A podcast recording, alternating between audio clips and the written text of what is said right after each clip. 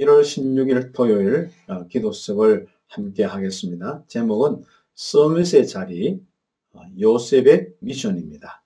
말씀은 창세기 삼십칠장 일절에서 십일절 말씀인데요. 함께 십일절만 읽도록 하겠습니다.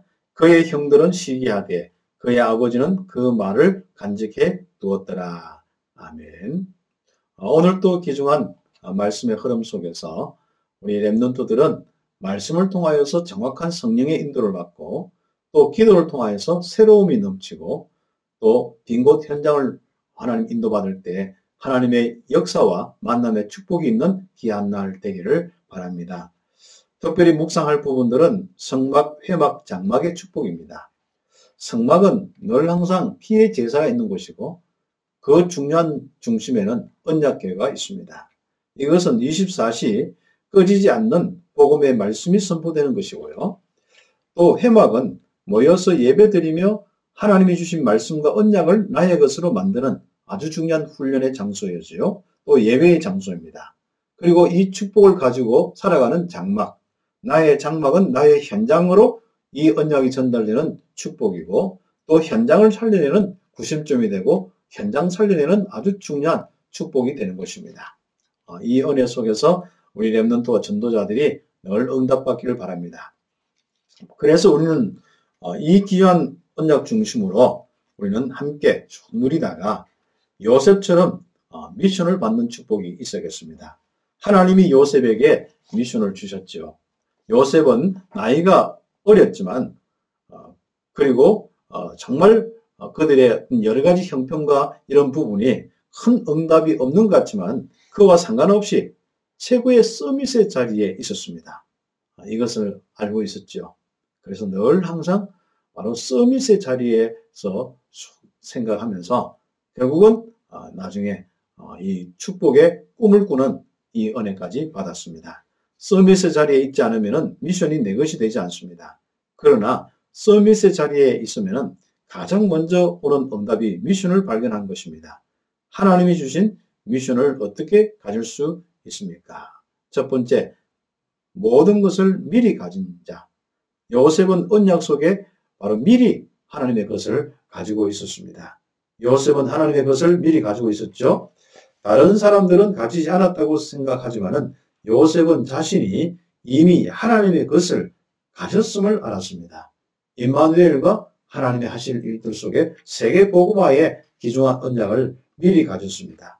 나에게도 이 축복이 주어져 있습니다. 그러나 이 축복을 모르면은 하나님이 응답을 가지고 오셨는데도 절대로 알아차리지 못하죠. 그래서 우리는 정말 영적으로 눈을 떠서 다시 한번 나의 신분 권세 확신 가지고 또 이미 그리스도의 비밀 속에서 오는 가장 중요한 미리 응답을 확인하는 시간들을 좀 가져야겠습니다. 우리의 현실만 보지 말고 주신 말씀으로 확인할 수 있는 이 축복이 있어야겠습니다. 그리고 큰 두 번째로 하나님의 것을 정확하게 가져라 했습니다. 가장 먼저 정확한 언약을 붙잡아야 합니다. 요셉은 꿈에 나올 만큼 하나님이 주신 언약을 정확하게 잡았습니다. 이것은 요셉이 야곱과 함께 하면서 전달받은 것이죠. 야곱은 이삭에게, 이삭은 아브라함에게 이 귀중한 전달을 받았습니다. 아브라함이 받은 언약은 창세기 십이장 일절에서부터 우리 삼절의 말씀 잘 나와 있죠.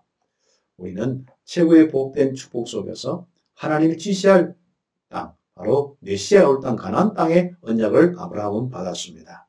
그리고 그 축복 속에서 이미 열방이 천하 만민이 너를 통하여서 복을 받을 것이다. 네 씨를 통하여서 대적의 문을 얻고 네 씨를 통해서 열방이 축복을 받고 네 씨가 정말 이 땅에 모래 바다의 모래알처럼 또 하늘의 별처럼 많아질 것이다. 계속 언약을 받았습니다. 우리는 정말 하나님께서 우리와 함께 하시는 축복 속에서 분명한 우리의 언약이 정말 요셉처럼 분명히 잡혀질 수 있도록 우리는 축복을 누리겠습니다. 하나님은 이 언약을 정확하게 잡은 요셉들 한번 보십시오. 죽음의 위기를 몰아가신 것 같지만은 아무것도 없는 자리에서 소명을 발견하게 하셨고 그 언약에서 바로 생명과 걸어갈 길 응답까지 보게 하셨습니다. 우리, 나 역시 하나님이 주신 언약을 장황하게 붙잡으면 요셉과 같은 응답을 받을 수가 있습니다. 요셉은 애굽에 팔려간 것 같지만은 그는 사실 하나님이 애굽으로 파송한 가장 중요한 축복의 선교사, 애굽 보고만을 위한 파송된 선교사다, 그런 것입니다. 어, 이 하나님께서 언약을 주셔서 선교사로 보내신 것입니다. 나 역시 하나님이 현장으로 보내신 선교사, 이 확신 딱 가져야 되죠. 하나님이 주신 것을 정확하게 보고 나에게 주신 미션을 붙잡으면 됩니다. 그래서 우리는 밥 먹고 사는 이 땅에 하나의 육신적인 어, 일만 하다 가는 사람이 아니라 어, 우리는 그 현장 현장에 들어가서 응답받는 바로 선교사입니다. 그리고 지금 내가 있는 이 현장이 선교지입니다. 응답받는 축복이 있기를 예수의 이름으로 축복합니다. 기도 드리겠습니다. 하나님 감사합니다. 나에게 주신 언약대로 서밋의 자리에 올라가 하나님이 나에게 미리 주신 것, 하나님께서 나에게 주신 미션을 보게 하여 주옵소서. 그래서 요셉처럼 그 미션 잡고 확신 가지고 전도자의 여정을 가며 응답받게 하여 주시옵소서. 하나님 다시 한번 기억합니다.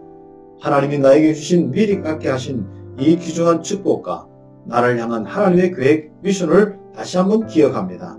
오늘 하루도 그 미션이 응답되어지는 귀한 날 되게 하여 주시옵소서.